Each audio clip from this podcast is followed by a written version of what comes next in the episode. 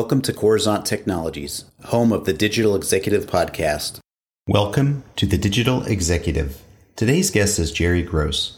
Jeremy Jerry Gross is the Chief Executive Officer and co founder at Vytal.care, a healthcare technology company. As CEO, Jerry is responsible for overseeing the vision, strategy, and growth of the company, as well as its newly launched platform as a service, Vytal OS, which offers consumers frictionless prescription management and delivery.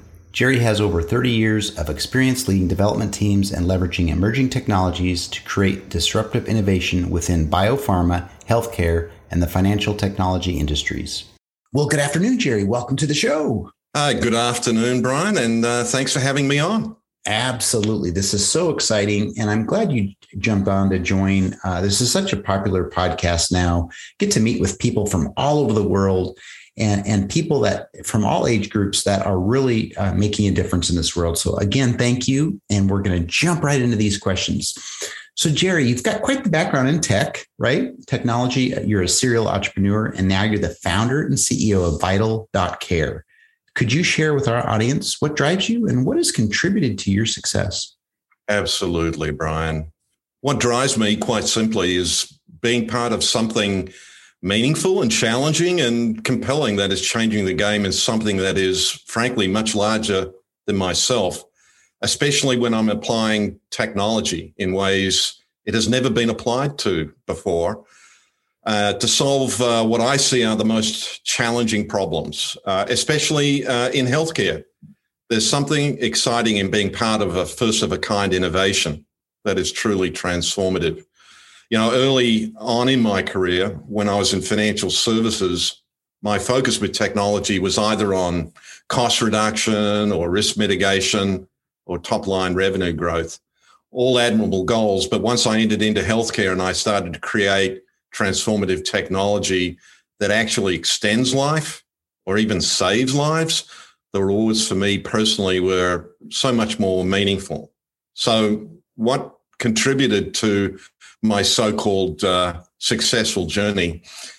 Interestingly enough, I never focused on the financial enrichment or personal celebrity that would come from my work, but rather on the vision and mission of the problem I was trying to solve. I also learned early on that one can achieve almost anything in life just as long as you are willing not to take credit for it.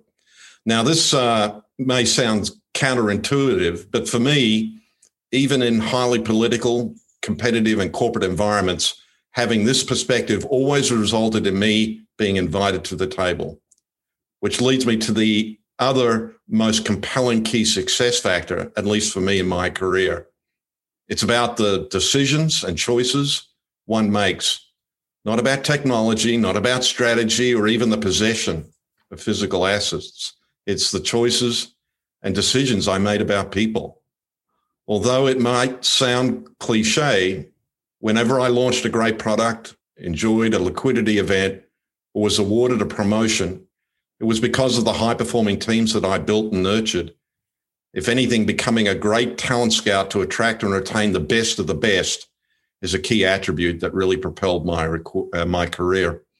And it requires being comfortable with and not being threatened by the fact that I was not always the smartest person in the room. And my goal is through succession planning, creating a deep bench strength that always made me the go to choice for advancement. So that's how I'd answer that question, Brian. I love that. And I can see that your your focus, your passion is truly around people and helping people, which you know we ha- we we share a lot of the same sentiments across many of our guests on the show. But this truly uh, certainly has uh, resonated with me uh, this afternoon, Jerry, and I appreciate you sharing that. That is super, super, super awesome because I I, I do the same. I think people are amazing.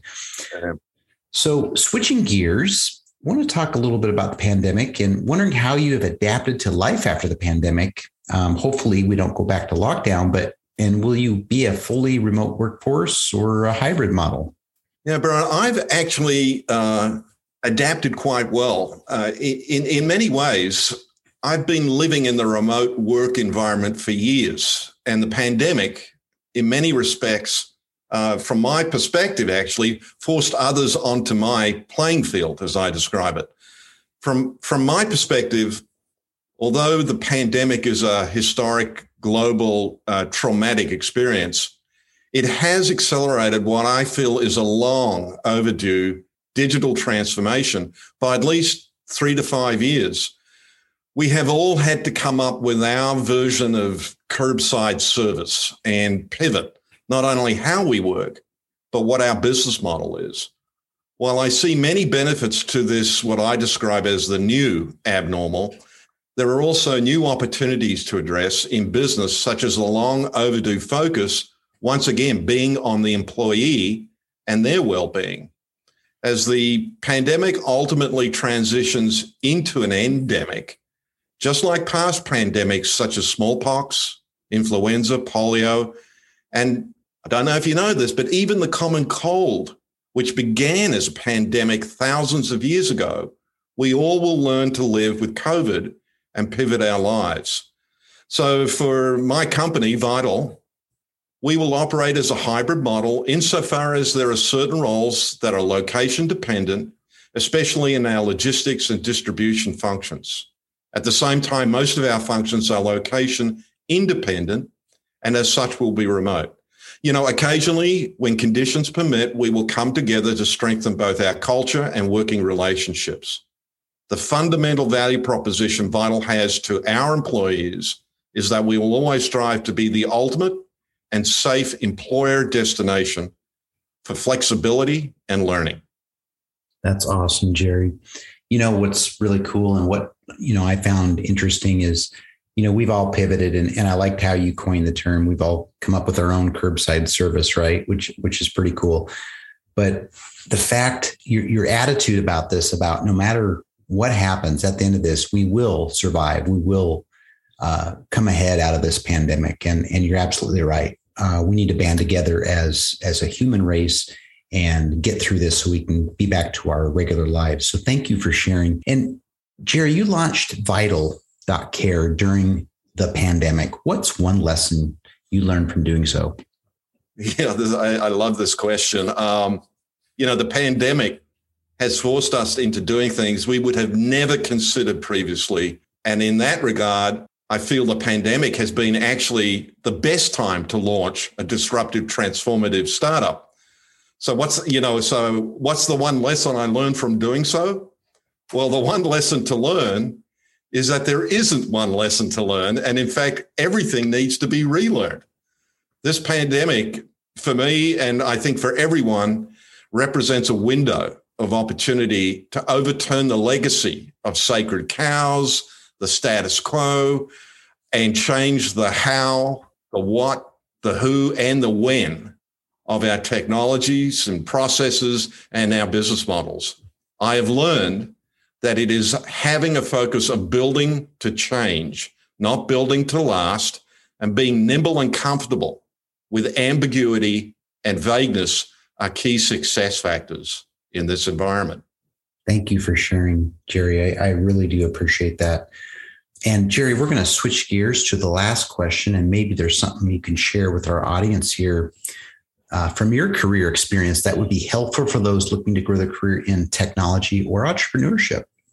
Well, uh, let me uh, give uh, two. Uh, let me t- tackle both entrepreneurship and technology. In in entrepreneurship, I believe one always must have a focus on constant learning and experimentation. I personally never believed in the sailing as the saying, "You've got to fail fast." You know, when you were growing up, did did your parents ever say that you should make mistakes fast? Of course, they didn't. For me, it's all about learning fast through rapid experimentation and at the same time making it safe for your team to experiment and learn without fear of retribution. In technology, it's all about implementing a 65% solution in weeks rather than attempting to try to implement a 100% solution in months. The most important initial outcome as an entrepreneur, from my perspective, is having at least one paying customer as quickly as possible. Getting on the playing field is the critical outcome to the incubation and scaling of a business. So, how do I do that? This is where the minimal viable product comes into play. I don't try to boil the ocean and spread myself too thin. Of course, there are no bad ideas or features to put into a product.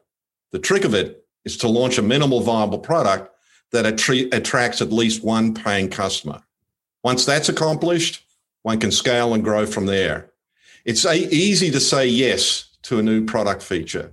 It's what you say no to is the magic that incubates rapidly.